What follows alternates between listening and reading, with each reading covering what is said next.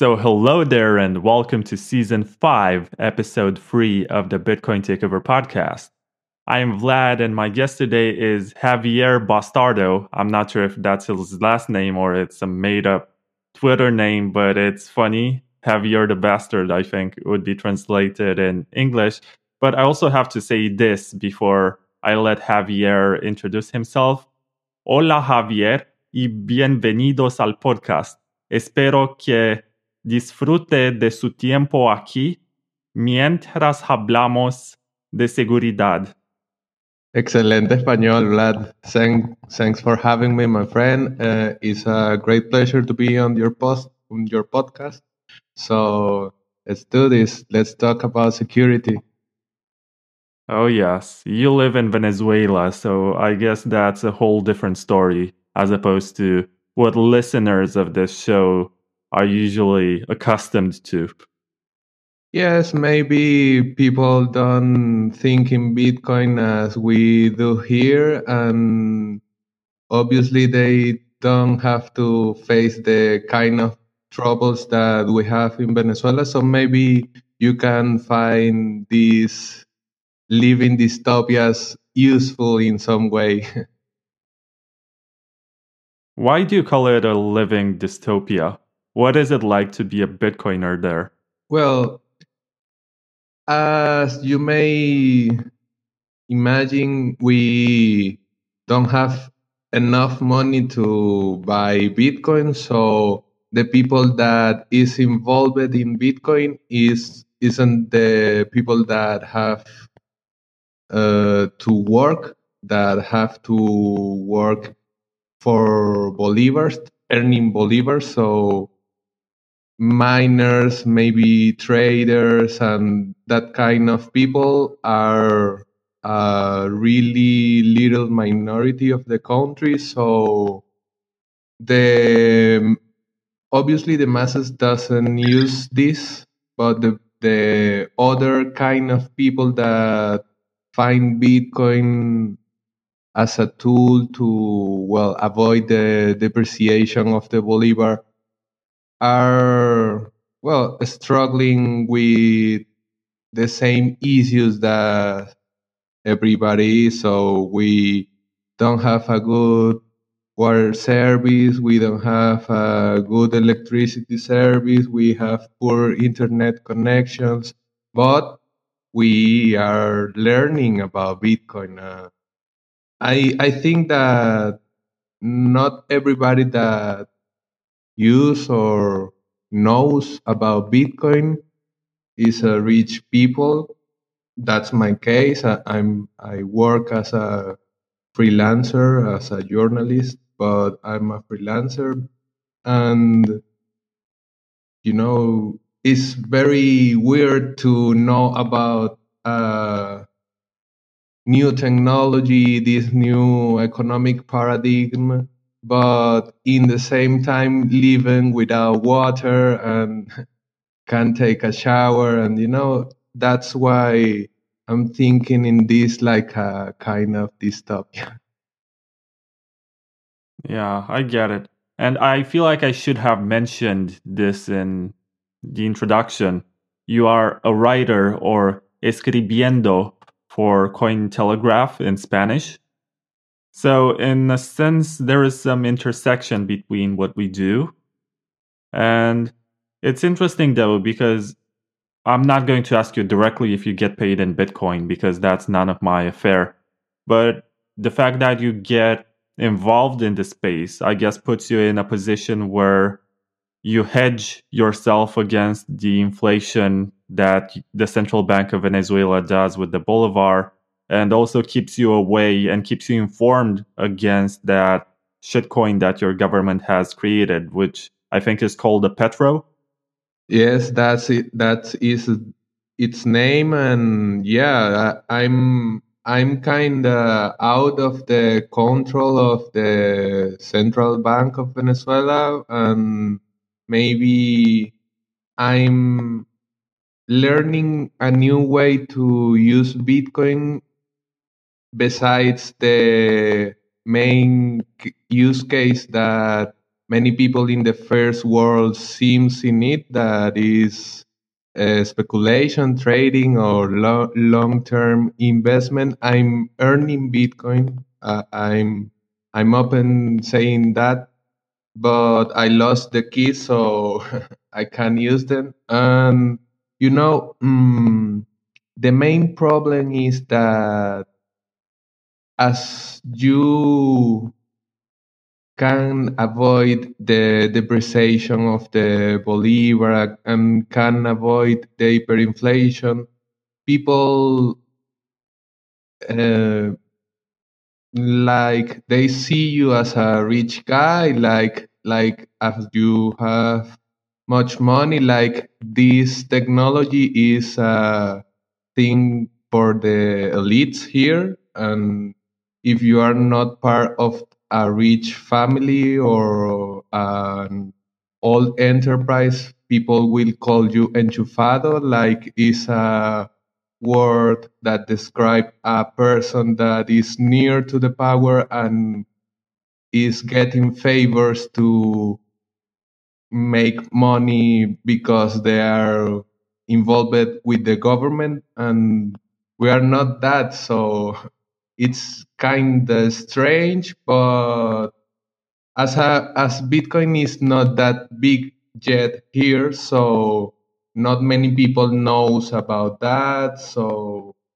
we we can still have a low profile in the main life that we have here. It's funny that you mentioned that you have lost your keys. Actually, it's unfortunate, not funny. There's nothing funny about it. Because I've also had one of the SD drives, SSD drives that I was running Bitcoin Core on one of them and it got burnt and there was no way for me to recover the data and I didn't store any backups. So that's how I also lost my Bitcoins and they're forever gone. So you're welcome, whoever is a hodler, and the supply of circulating bitcoins has been reduced. And also, in regards to that elite that is close to the government, we used to call it nomenclatura here in Romania. Nomenclature, I think, is the word in English. With this privileged class, which is close to the government and has insider information, and they are able to access resources before everyone else. So they always have an advantage when it comes to buying real estate and owning property, and even to the fundamental goods and services that are required to make a decent living. They have access to them first.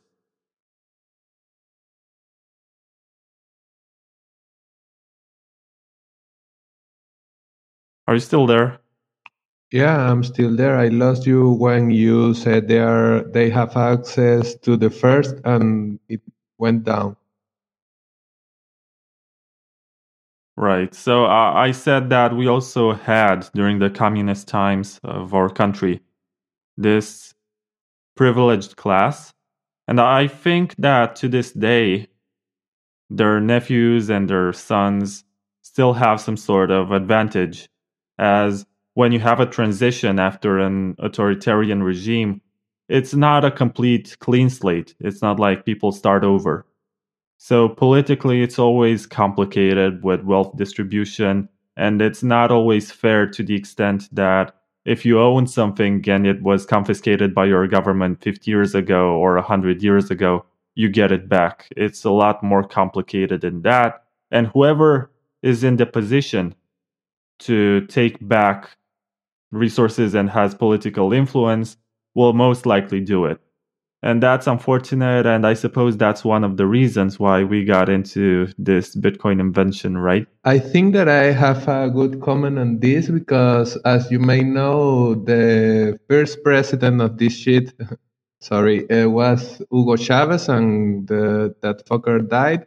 And then we have Maduro that is a kind of uh, heresy. He's uh, receiving the power because he's a son of Chavez and this kind of bullshit. And the family of Chavez, his daughters, his near nearest family are rich people today, and they have a lot of money and nurses that take care of him when he was sick have a ton of money and a ton of properties out of here.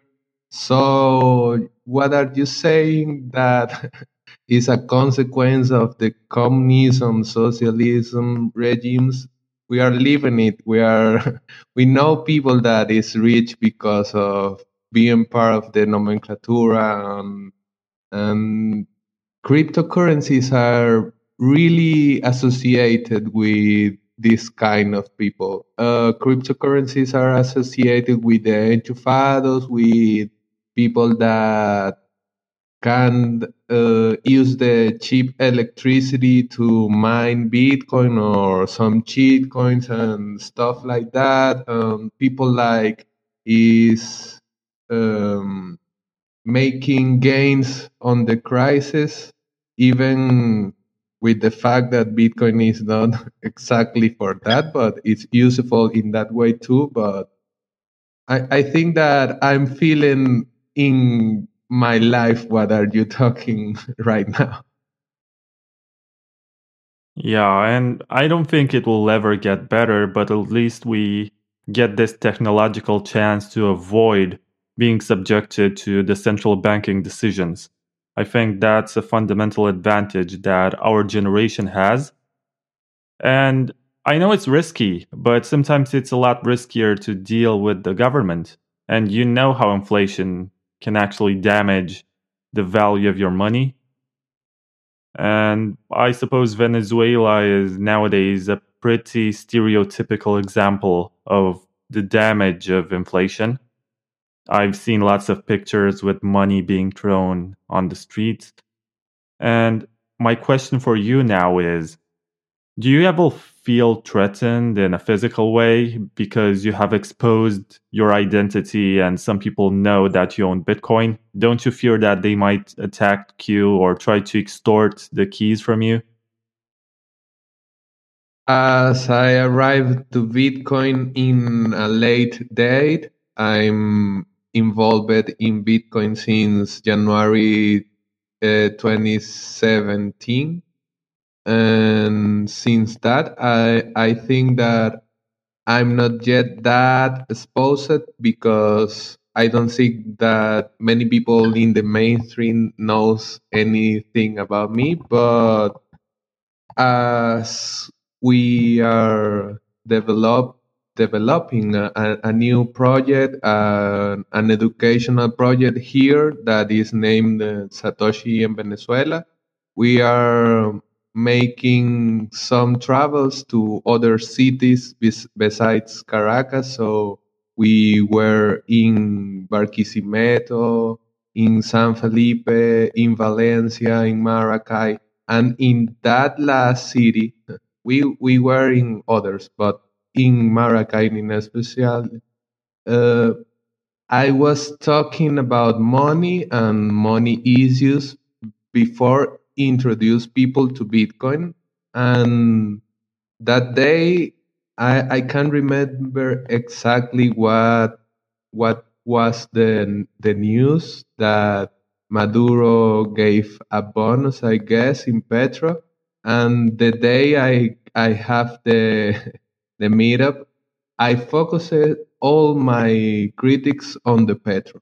I I may, I think I let me let me say like I was talking about how the Bolivar can work as a store of value and how it fails as a unit of account and how it is difficult to use in a physical way to use it as a medium of exchange, but you can use it as a digital medium of exchange. That is the the I, I think that is the first way and the favorite way to spend money here. Like I don't want Bolivar, get the shit to yourself and give me my food or whatever. But that day, I focused all that on the Petro, and I said like it is centralized, it is a control tool, it is a sheet, it it was first supposed to be built in Ethereum, then it was it will be built in Neo, then the it it is a dash fork, so it have many red flags and that day I focused all the critics on the money against the Petro and finished the meetup talking about Bitcoin and how how Bitcoin can solve many of those problems. And this is my this was my mistake I was talking louder with some people that attend to the meetup and yeah, what uh, what will you do in the night? And well, I don't know because I, I'm in the in a hotel near to to the um, transport station. Um, well, I think that after that, after saying where where I will be well lying where I will sleep that night, I exposed I overexposed myself and that was the first time that I feel really threatened because in the morning of the next day I had to SEBIN functionaries. SEBIN is like a um, intelligence agency that is the uh, also a politic uh, police. so two motherfuckers of that in my hotel where I was alone. There was any person there.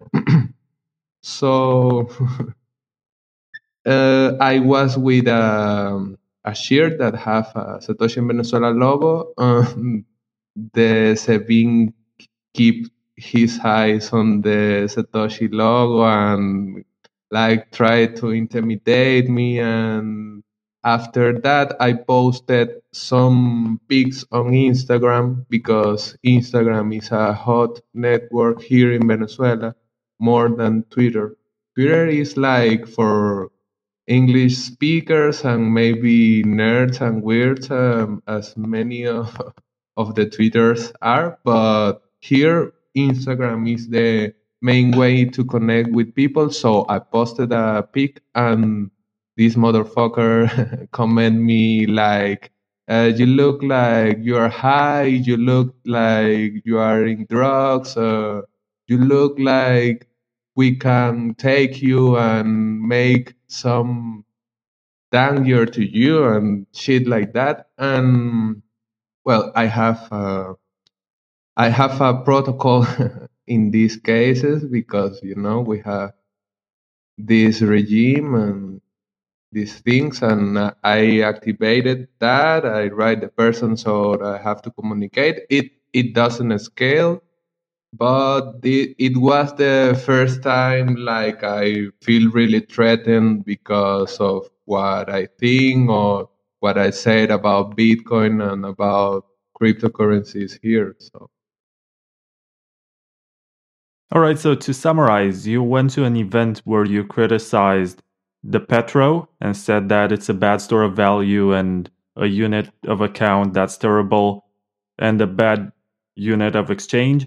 And Secret Service agents followed you to the hotel and they threatened you and they said they would frame you because you could possibly be on drugs or something. No, and that they, was their they didn't follow tactic. me. They didn't follow me. They appear in the morning of the next day, like to try to intimidate me. But yes, basically, and I didn't attend to uh, event. I organized it, so that was some of the politic policia that were there, no?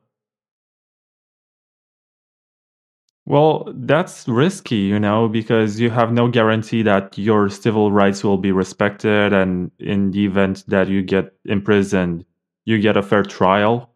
I mean, I don't think you can take these privileges for granted. So I think you have been very courageous. And you are if you keep on doing this because it's very likely that they're listening to this call and they're very much cautious about what you're doing because your knowledge is a threat to what they're trying to establish. Yes, and well, I, I will I will make as many meetups as we can do after the COVID uh, quarantine, but uh, yeah, it's it's kind of risky, but it's not that that big. Maybe in Aragua, that is the state where Maracay is the capital city. Uh, maybe it's because Aragua is a really a really weird state. They they have many issues with drugs, with gangs. Uh, that is a wild state. I don't think that I want to go there and talk about this again. Maybe I can talk about Bitcoin, simply talk about Bitcoin because uh, you can talk about cryptocurrencies. That that is not the problem. I think that the problem is, as you said, that the knowledge that we can share in that kind of events will be a threat to the the project of Maduro of the Petro. So obviously, as we don't speak about that, maybe we'll we will be safe, but we need to criticize it. So I I always tweet against that and I always make comments on the event. So we we have to make what we can so to to resist. I think that that is the way that i can help to i don't know like spread the awareness of a powerful tool. I think that is that is why I will keep doing that, even in the case with these guys came again. So, do you have any physical security prevention in place just in case somebody attacks you or tries to kidnap you or do anything terrible to you? Because you obviously know too much for the average Venezuelan. I have. Uh, I, don't have the resource to have a very high level opsec, but I have a, a little protocol because my parents were, well, they, they were cops, so they have this kind of ways of help me to, well, you know, be safe because I don't want to be harmed at all, but yeah, I have some some ways to avoid the. I I don't know if I can really manage a kidnap. Uh, I don't know if I have the strength to fight that, but a physical threat and I, I move it of the old place where I were. I'm I'm playing with that like where I where am I? Where do I receive things? Um, where do I post pics? So like I don't have as many money to spend on how how to be secure, but I have other ways to well like make a a Venezuelan level of sec to be safe. Yeah. That's insane. And if I were you, I would be very paranoid about the fact that somebody can follow you home and possibly torture you or do bad stuff to you. So, do you live alone or do you have somebody else that can be there as a witness and basically acts as the kind of protection that deters attackers? Well, I live alone, but I have, uh, as I mentioned, some ways to aware the people if I'm in danger or and I know I know to see when things are not as usual and well I have a little politic on how we let the people go to the meetups. We have a secret place. We only share the address with the people that we trust that they can go there. So we're improving, and I per- I'm personally improving the way uh, of how I'm moving. But I uh, as I can feel the maybe I can feel sometimes a kind of paranoia, but I have to keep making things, you know, because this is digital. The, they have to make their job to get me before before mm, because I'm not that known as many people could could think because cryptocurrencies are really small here. It's a niche thing yet.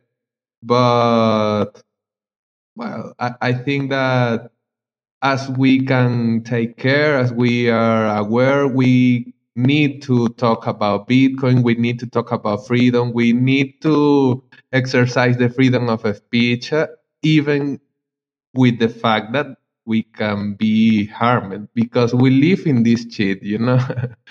we are making too much silence in many things that people don't talk about. So if we keep this quiet too, we are fucked at all. Aren't you concerned that you might leave your house and the Secret Service might get in and check your laptops, check your whatever devices you're using, and possibly steal information, including private keys and stuff like that? Um, not really. Uh, these guys don't really know about that kind of things to look on. I don't know, maybe a Trezor they will know, but we have other ways to store the keys and I don't need to have my main laptop with me or I don't have to have my main wallet with me and I have a way to maybe hide a wallet that I don't know. I think that the level of, of threats will will get higher as we criticize openly Maduro and the Petro and these things. But as far as we are only talking about Bitcoin and sharing knowledge about Bitcoin, I can manage to look like uh, an educator. Uh, I, I don't know, like a people that only want to shares and obviously this is a main goal but also the message of bitcoin that is freedom, that is freedom of, of speech, transparency, and these kind of things that we don't have in Venezuela. And maybe mm, this is, I don't know if we can say that is a philosophical way of see it. Like, I think that I'm talking about Bitcoin, but in the same way, I want to spread others' ideas. So it is connected. Like as I can make my discourse to be in a level of knowledge that I'm only sharing things on Bitcoin or how Bitcoin can improve things on that things. I think that I can be kind of invisible to these people. They have many other threats. The fucking Maduro head have a price, so I think we are we are really little to them yet.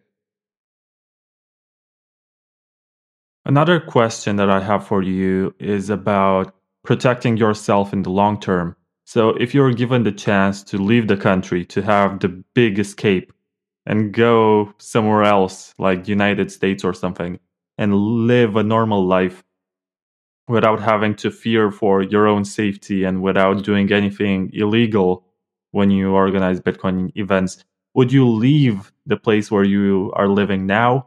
Or do you think that your mission is to stay there on the ground and spread knowledge?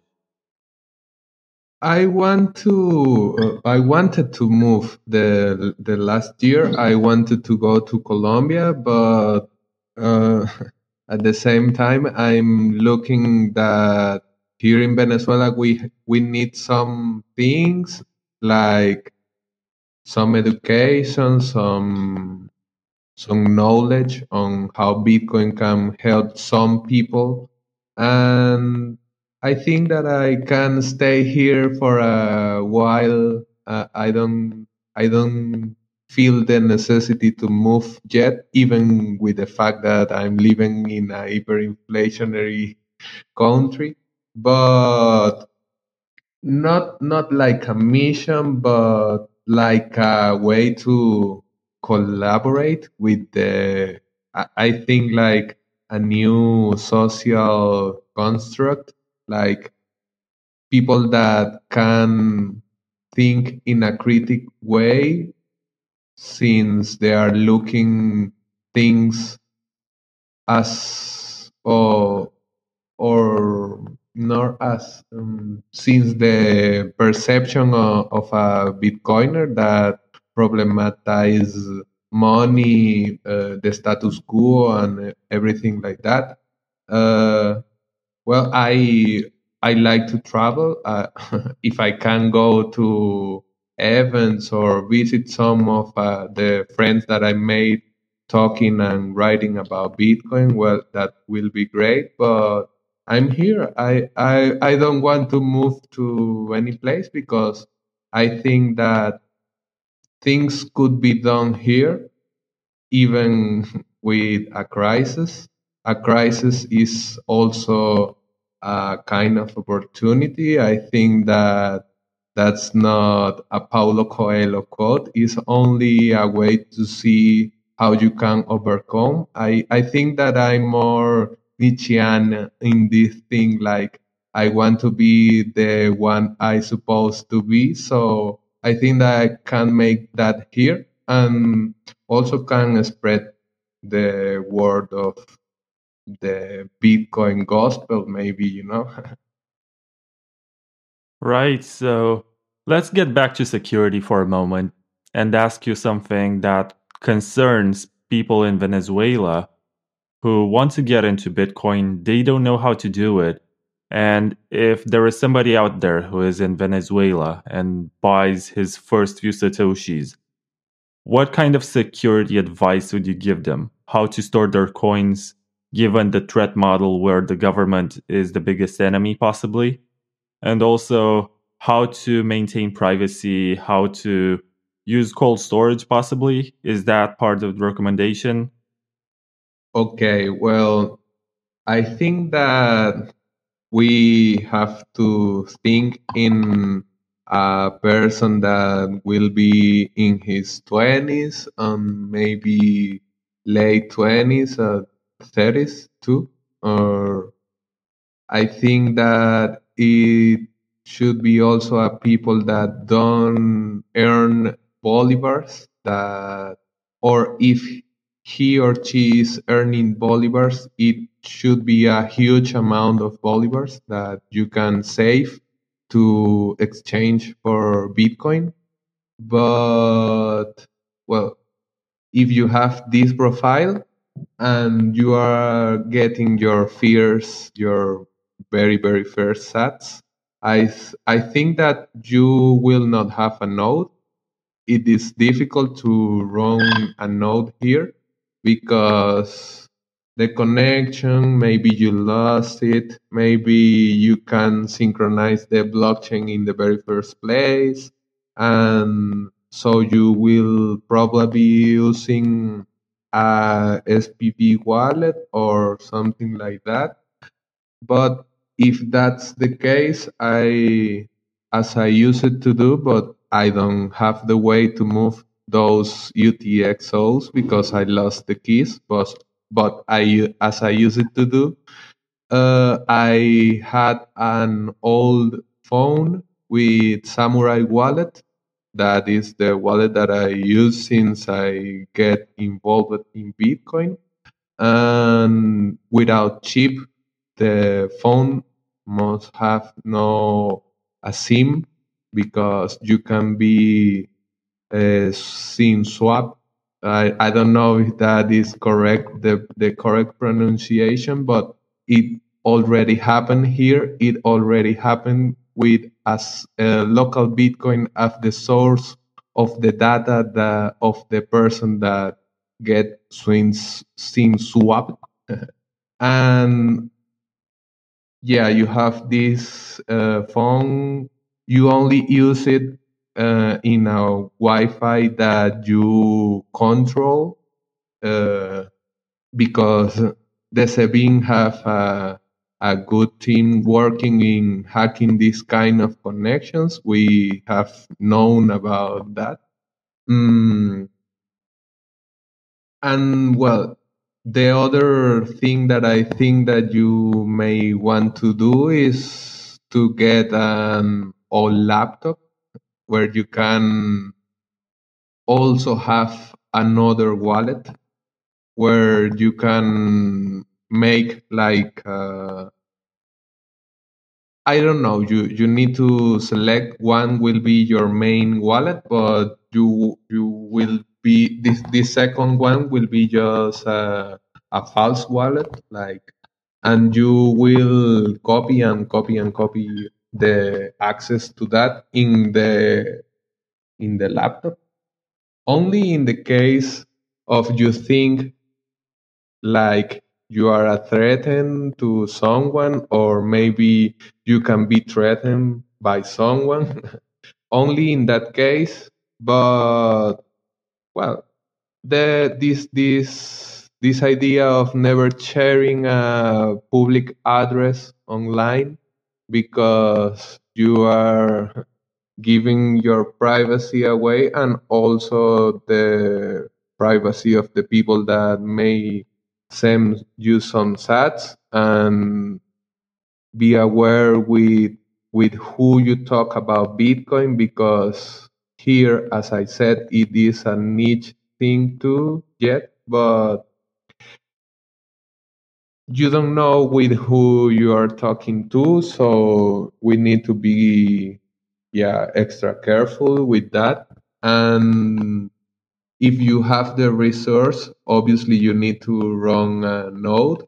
If you will hold in the long term, you the, the best thing that, that you can do is run a full node so you can validate by yourself.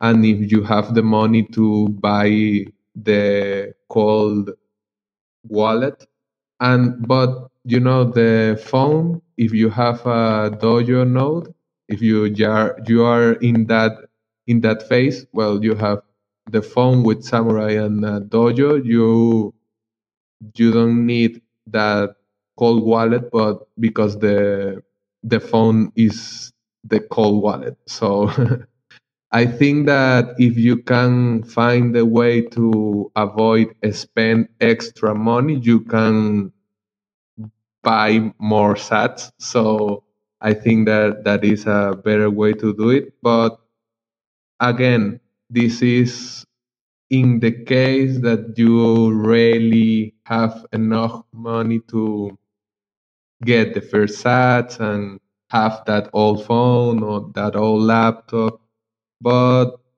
yeah it, it that's why people think that we are rich because not not everybody have these these things even when with the when the phone that you have is an old s4 Right. I, feel like there's a lot to unpack there. You have mentioned some security recommendations for a beginning Bitcoiner in Venezuela. And the infrastructure is usually poor, so you cannot rely that you will sync your node too fast. So it might take a lot of time if you have the patience and the resources to do it.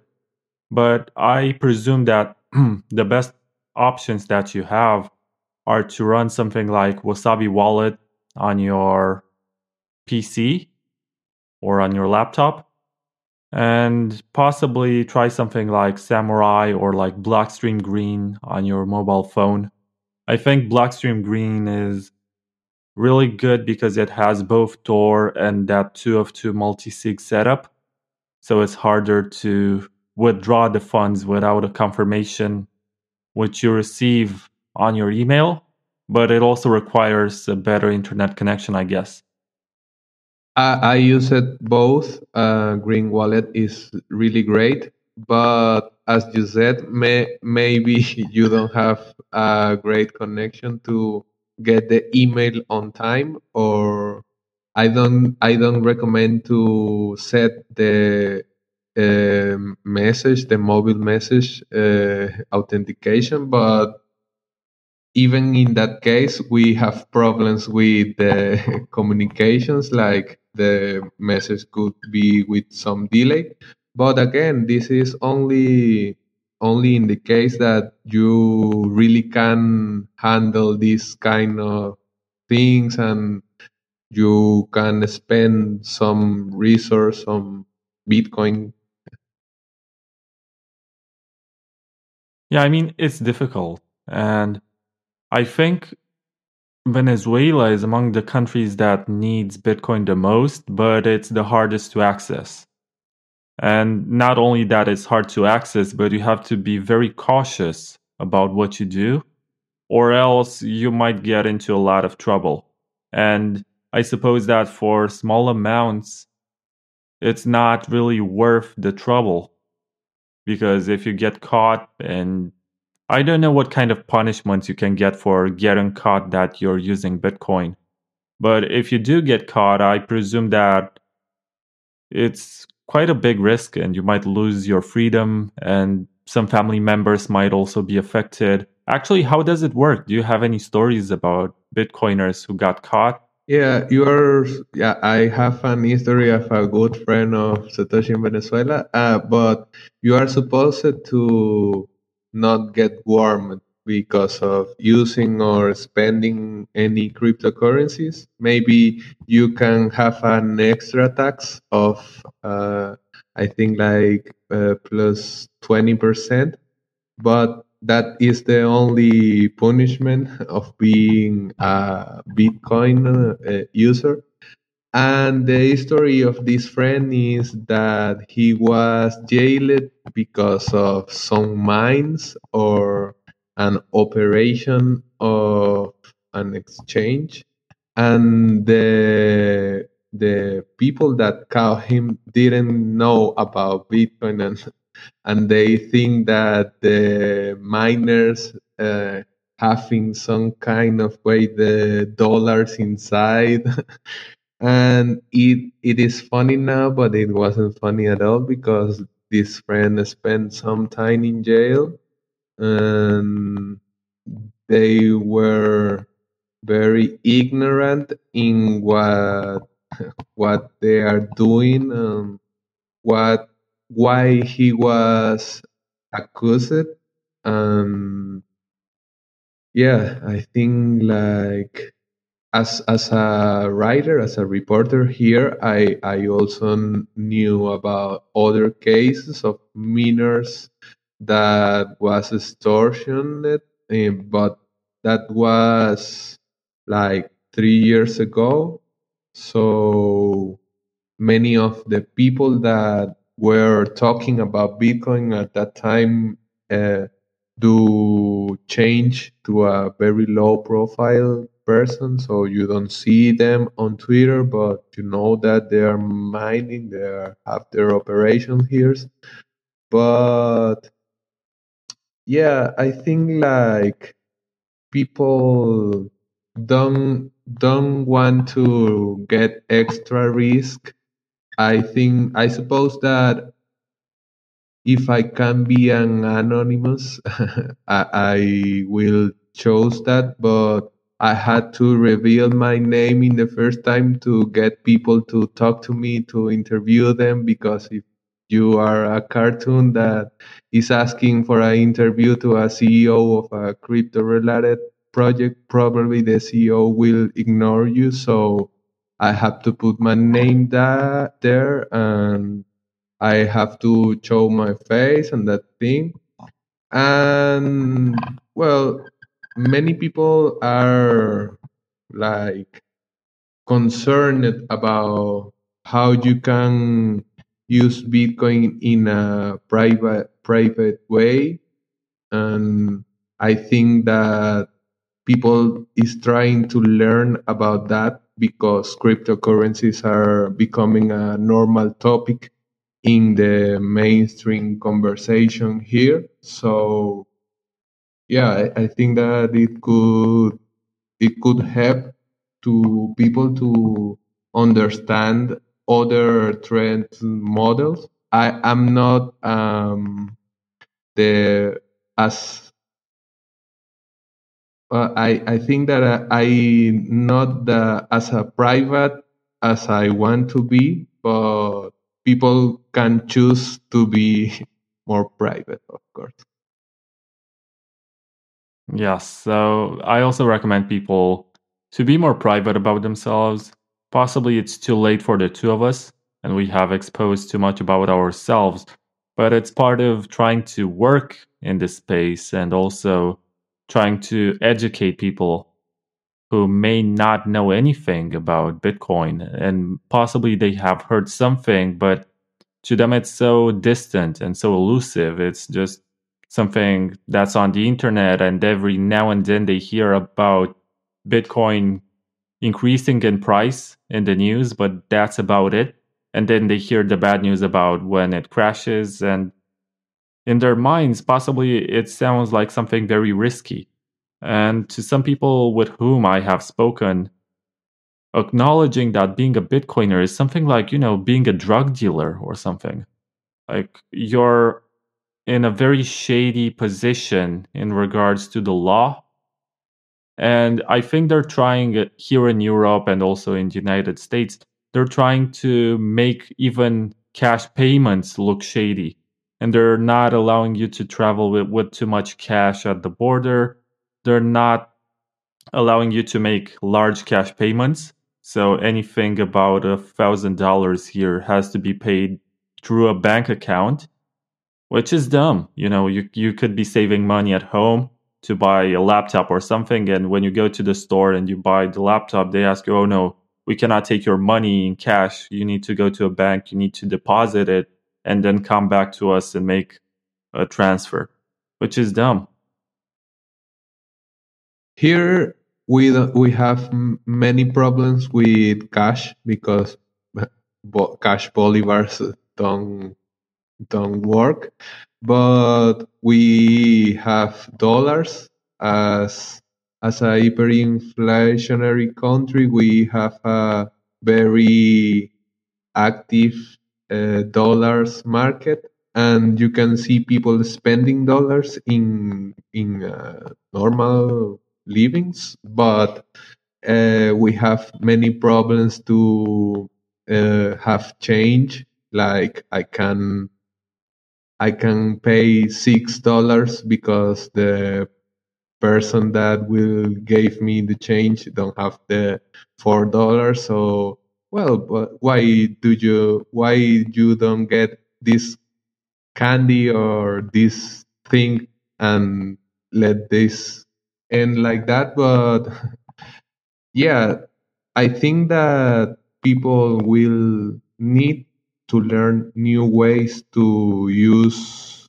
digital payments. We don't have not any not many of us have the has the opportunity to use things like Zelle or Venmo or stuff like that because you need to have some USA services, but we have the crypto version of that that is Bitcoin. So I think that we we avoided cash already because bolivars, as I said, you only can pay the bus with that because on, as as mm, back in two, mo- two, two months back you can pay with 10 bolivars uh, a gallon of gas, but now you have to spend like five dollars. so you you can use the bolivars in cash. Uh, every payments are digital. We have something like it's called a, a Pago that connects by the cell phone every each bank account, so you don't have the problem of transferring for a bank to another. Like you don't have to wait the day or the 12 hours to get the money. But again, you are giving away your information, you are giving your number, and you can be SIM swapped with your phone number. So, as we are learning other ways to use money in a cashless way, we are facing the problems of a inept government trying to make that happen. So are SIM swaps really not necessarily popular, but common in Venezuela? Is it likely for you to have your SIM swapped? Not many common, but there are some cases, and the problem is that it seems like it's a internal work, like some someone inside the company, the uh, the phone provider is helping the attacker to get the information. So it is to be careful in how we share our phone number because people is trying to make money. And as many of the payments are becoming digital as you are using things like Zelle and you're sharing info by WhatsApp or maybe by email so you are exposing yourself to be a threat a, a, a, a, see like be threatened to be robbed or SIM swapped as i said. Yeah. I, I like to think of lightning as being a massive improvement in terms of privacy. Possibly the transactions will not always be cheap but they will always be fast and they will always be private. So, would you say that the growth and development of the Lightning Network will support Bitcoiners in Venezuela to maintain their privacy and therefore the security of their coins? Because an invoice doesn't show how much you own, and the system with Lightning is designed to allow for a greater amount of transaction privacy but is only auditable from a network perspective to check your IP, to check your device, and stuff like that. Well, uh, uh, we we we had uh, Elizabeth Stark in a live stream in one of our meetups, so we are really interested in Lightning Network as a project, and I personally really interested in it to succeed. Not only because it will be really fast to move money, but because it will be really great and more private as we are using today Bitcoin. And yeah i think that many people will will i think that as you get down in the rabbit hole as you get more concerned on how you need to use and improve your use of bitcoin. Obviously you will see in lightning an inter an, an a great option like like uh, a way to maintain or or improve your privacy because you can send an invoice like is that the string of numbers and letters and not as you make with the main chain like you share that and people can see everything on how you are moving your sats. But i think that many people is trying to learn on how to use bitcoin first and yeah, I, I I'm excited about Lightning, but I don't think like it will be the door to many of other users. I think that they will need to get down in the rabbit hole to understand this this way of improve the privacy because it is a very new technology to many of people here even with the fact that it have 11 years not so much people knows anything about it or how it, it works or anything like that. So yeah lightning will help a lot but i think that it will be as as as it is designed as second layer, like a second option, like people will look on to use in a more private way.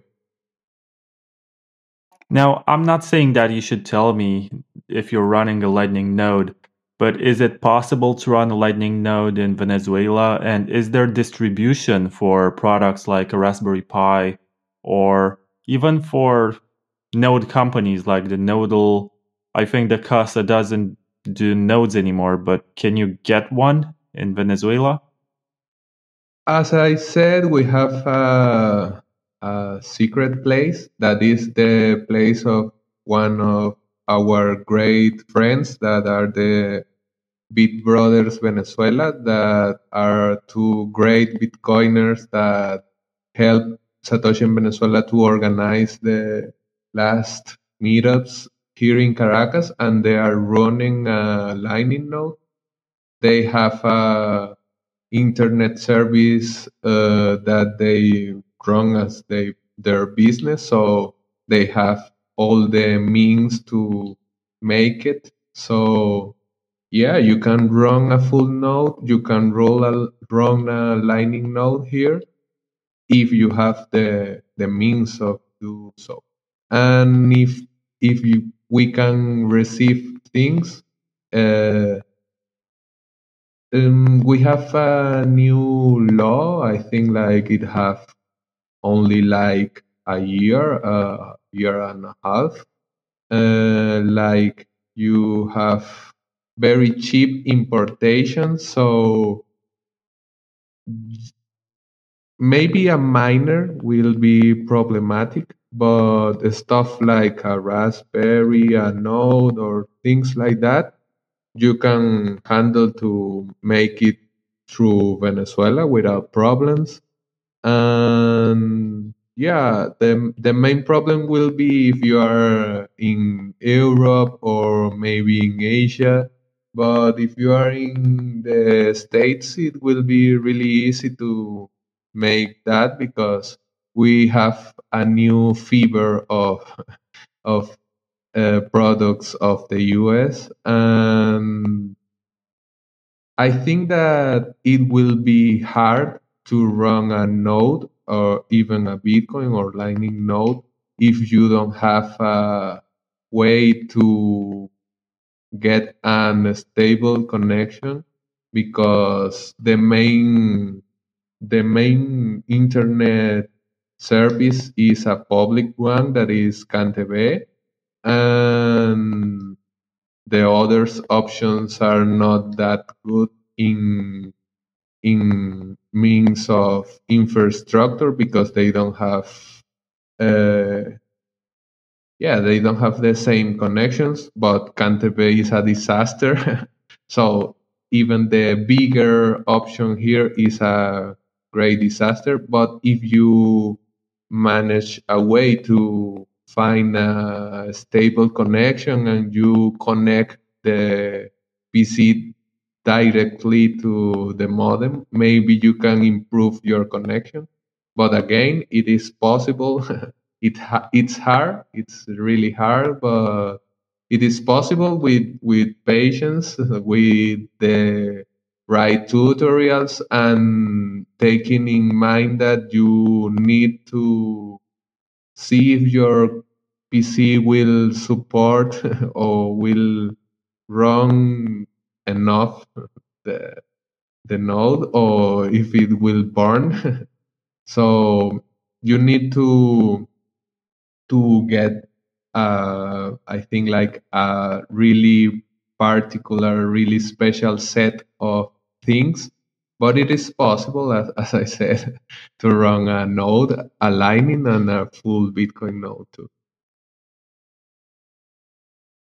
Yeah, it's definitely impressive that you're able to manage to be a Bitcoiner in a country that discourages it by poor infrastructure and by political decisions that pretty much make you be much more compliant. It's still an authoritarian regime.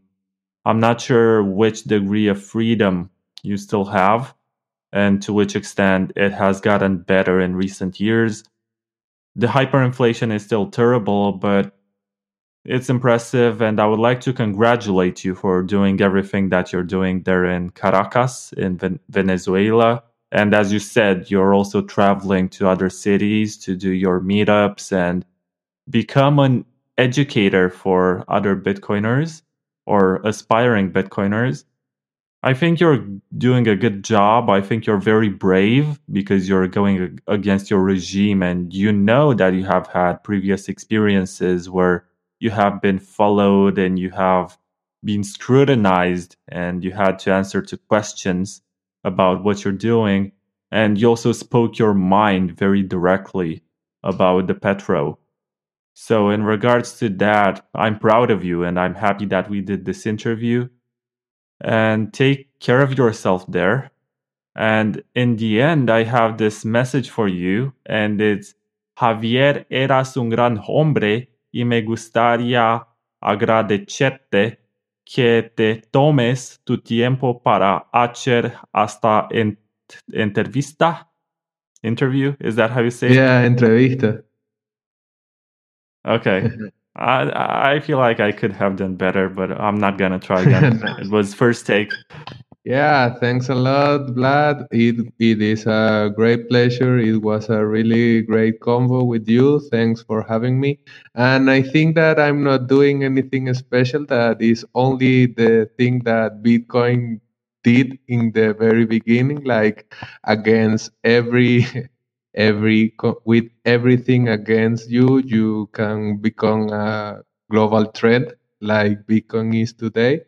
I don't want to become a global trend, but I think that I can help. So if I can make so, I'm really cool with that. so thanks a lot for your kind words. And we will doing these meetups. Please follow us at Satoshi ENVZLA and Crypto Bastardo with an I instead of why, and yeah, thanks a lot for having me. I really appreciate your work. Your podcast is really cool. And thanks, my friend. oh, thank you. But I, I have to mention so Satoshi in Venezuela you said that it's S A T O S H I E. Yeah, exactly as Satoshi, but the Twitter handle is E N V C L A, like v- Venezuela, the short way to set Venezuela. Yeah. Yeah, and your crypto bastardo but with C R I instead of Y. Yeah. Y. C R I P T O B A S T A R D O. Yeah, because in Spanish we have this way, and yeah, Bastardo is my last name. is it's not a makeup. it is really my last name. I'm Javier Bastardo, and thanks for having. That's really cool. If I could choose a last name, uh, it would be. Does it mean the same thing as in English? Yeah, of course. I mean, that's badass. You're born with a badass name and you're doing something badass there in Venezuela, and keep it up, man. Yeah, thanks a lot, my friend. I will keep it up, and I hope that the people that listen to the to this and want to help us in some way that you can visit the website that we have, Satoshi en Venezuela, com, as it said, Satoshi en Venezuela.com. And you can see what we are doing. And if you want to help us in some way, you we don't need money. Okay, you can give some money, but if you can help us with things that will help people to use Bitcoin in a more private way, that will help people to use Bitcoin with low connectivity, or maybe you can help people here to develop, I don't know, like a mesh network or any other solution. We are really open to discuss that. And yeah, thanks a lot, my friend. Yeah, I was just loading your website to see how it works. I see that the servers must be slow because it takes a while for it to load. But I'm actually curious to see what you're up to. I should have checked it before, but I did the background check on you, not on Satoshi in Venezuela.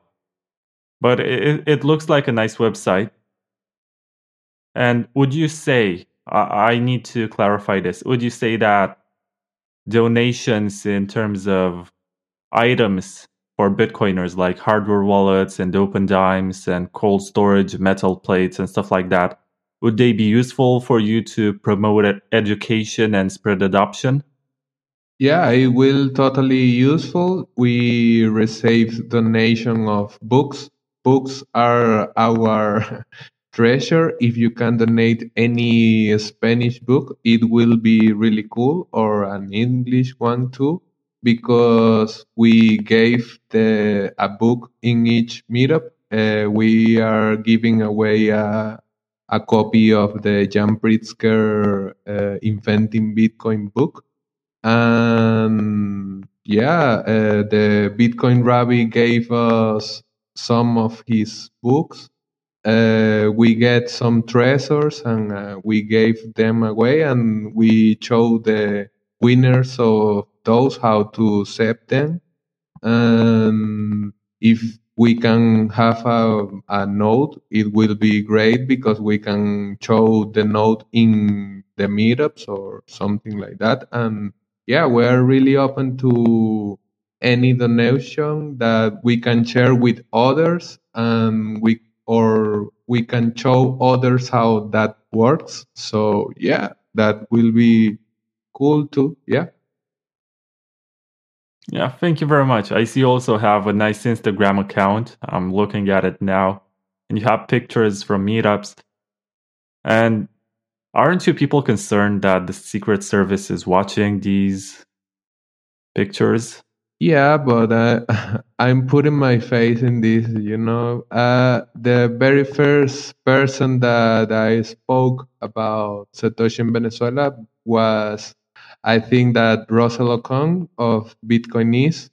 And that mm-hmm. night, I was really clear in my main goal that is get enough money to move my ass to make Bitcoin meetups. So if I can make one Bitcoin meetup, I will make it and I will show how it was and I will post many pics as I can to spread the awareness and maybe to you know make people want to make something like that or something better or copy the project and rename it to Roger Ver fucking Cash. I don't know, like, but I think that yeah, they they know my face.